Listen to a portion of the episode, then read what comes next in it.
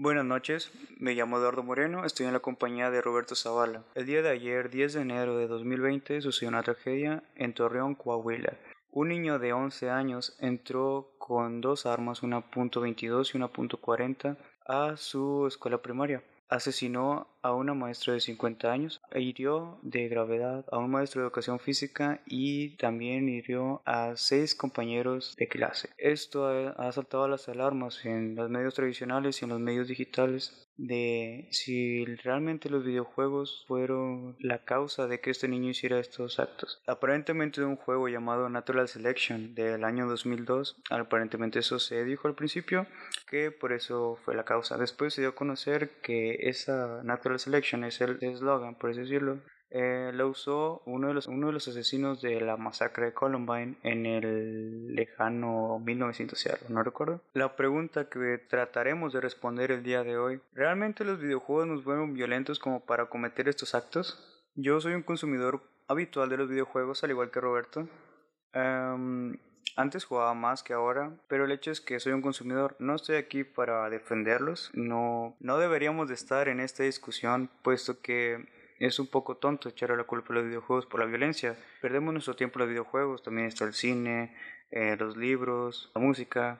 Internet. Internet. Como bien dije, no trataré de defender a muerte los videojuegos, me parece un poco estúpido, pero también me parece un poco estúpido el hecho de, echar a la culpa los videojuegos por ciertas tragedias, por los tiroteos en las escuelas, ya sea en Estados Unidos o aquí en México. En aquí en México, el año, en el año 2017 pasó algo similar. Aquí en mi Monterrey, un niño en San Pedro entró con un arma, eh, si mal no recuerdo, le dio al principio a uno, un compañero que estaba enfrente de él, le dio un tiro en la cabeza, después valió a su maestra y a otros dos, si mal no recuerdo. Después, este niño se quitó también la vida. Al principio también dijeron lo mismo, que era a causa de los videojuegos.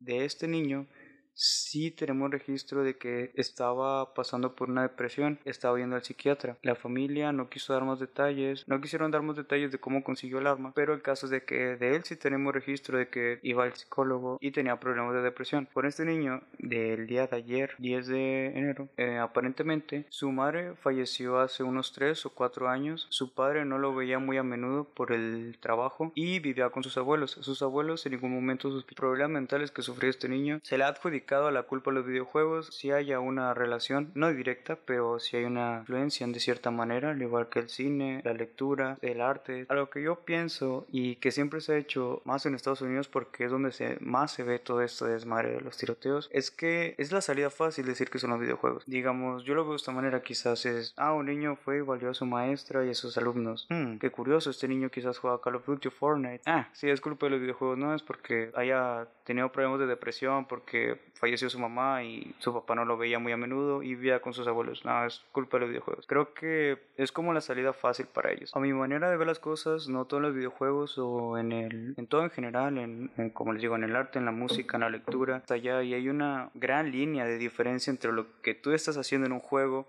y lo que representas en la vida real, no por el hecho de que yo sea un marín de dos metros de altura peleando contra el Covenant en, no sé, en un universo lejano, significa que aquí en la Tierra me siento tan poderoso como para, para matar a mi compañero Roberto.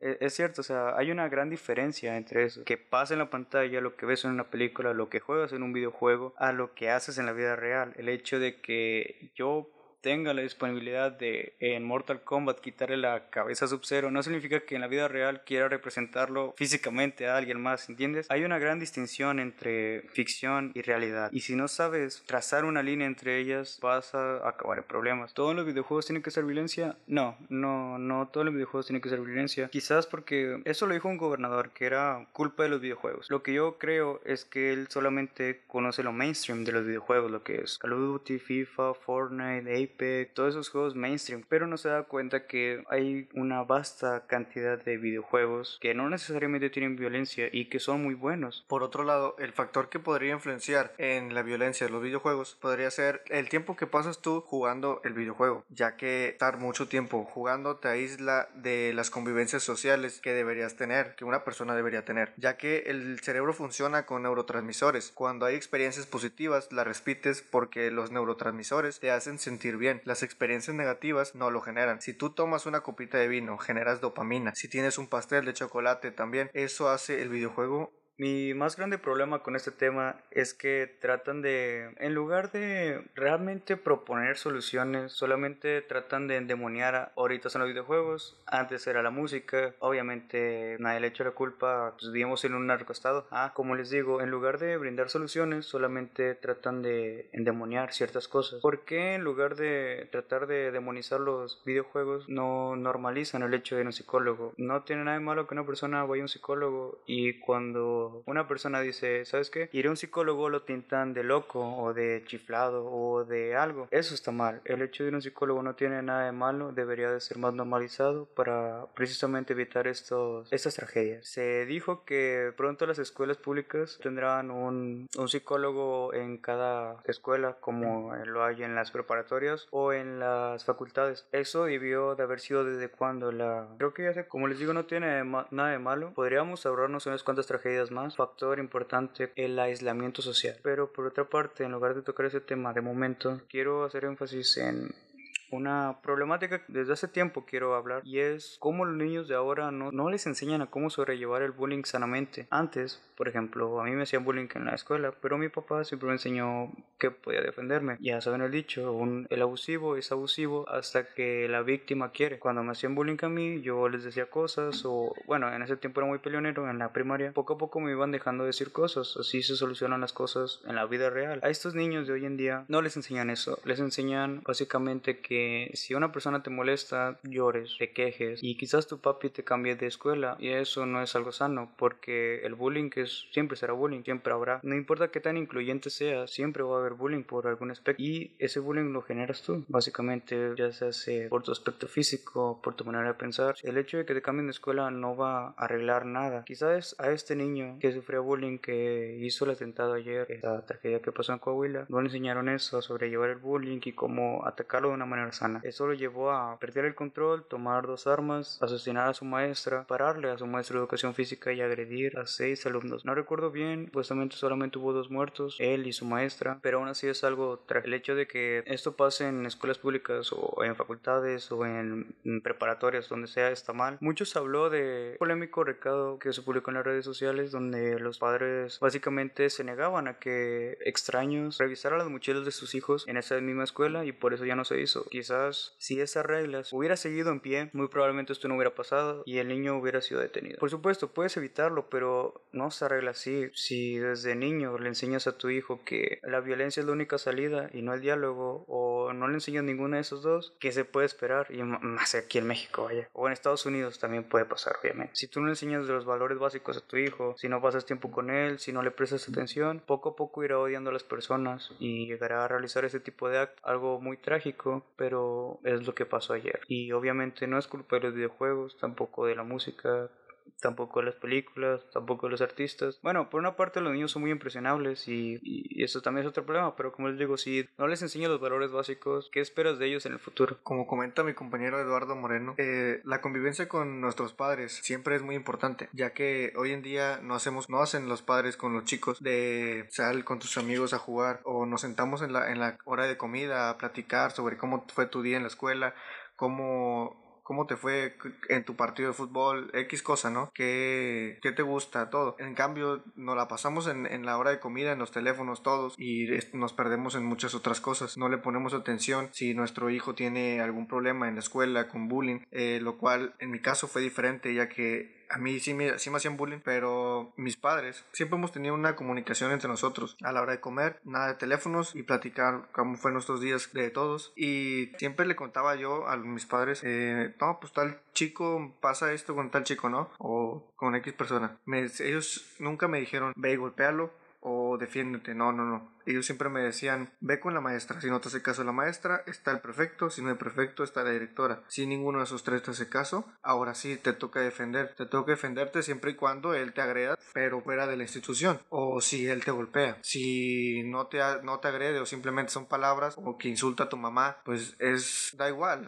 A tu mamá no le está haciendo daño, solo son palabras. Eh, claro, aparte de la convivencia en la familia o con tus amigos, el simplemente hecho de no, de no tener esa convivencia ya empieza a generar el conflicto para después con los demás medios de comunicación que son foros de internet, eh, redes sociales, todo videojuegos, este es el caso. Eso ya nomás es lo que hace que detone el problema que ya venía originando desde un principio, desde la casa. Solo porque la gente hoy en día culpa mucho los videojuegos solo porque, no sé, matas a Sub-Zero en Mortal Kombat. Es cierto, es cierto. Pero como dice mi compañero Eduardo, es algo fantasioso, obviamente no lo vas a hacer. Obviamente, desde niño te tienen que enseñar que hay una gran diferencia entre lo que tú haces o ves en una película o haces en un videojuego a la Ah. vida real. Es, si desde niño no te ponen esa limitante de que, oye, eh, Arnold Schwarzenegger no sería tan indestructible en la vida real porque porque obviamente todo lo exageran en una película, todo lo exageran en un videojuego. La violencia no es igual en un videojuego o en una película que en la vida real. Si desde el principio no te ponen eso, de esos límites, y aparte desde niño obviamente eres muy impresionable, a lo mejor eh, quizás quieras replicarlo, no va a ser lo mismo, no vas a sentir esa misma satisfacción porque son mundos totalmente distintos. Después de haber dicho eso, ya tenemos dos, dos tipos de educación distintas. Obviamente la mía y la de Roberto. En mi caso, sí me agredían y no solamente verbalmente, sino también físicamente. Por eso era muy violento de niño, pero no porque jugara videojuegos. Yo desde niño juego videojuegos, pero eso no me formó a ser una persona violenta. Ellos mismos me hicieron violento verbalmente. Eso era más funcional y me ahorraba mi fuerza. Ok,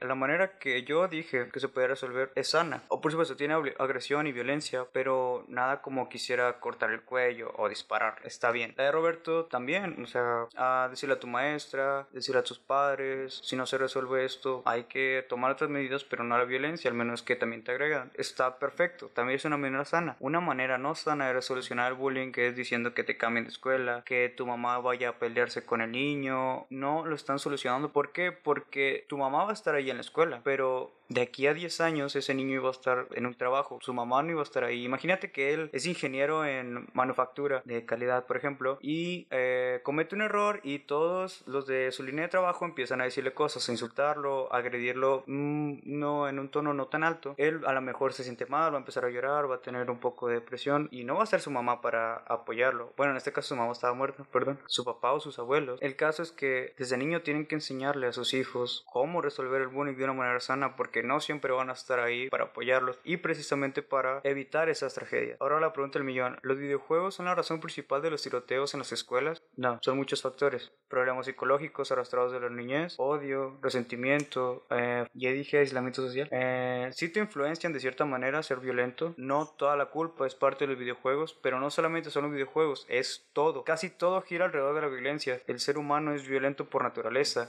pero no quiere decir que todos están dispuestos a cruzar esa línea. Yo no cruzaría esa línea. Roberto no creo que cruzaría esa línea. Por e- veces. buen, buen chiste. Como les digo, esa línea moral. No solamente esa línea entre lo que es fantasioso y la vida real, sino también una línea moral. ¿Hasta qué punto estás dispuesto a, a arriesgar tu integridad física con tal de satisfacer tu odio o tu ego? Si te sientes mal, puedes ir a un psicólogo, puedes hablar con tus padres. Si no tienes a alguien que te escuche, pero no hay que recaer en, es- en estas medidas drásticas. Vayan al psicólogo, háblenlo con sus padres, háblenlo consigo mismos, no a estos actos en las escuelas ni en ningún otro lugar. Buenas noches, nos Y nos vemos en el próximo episodio.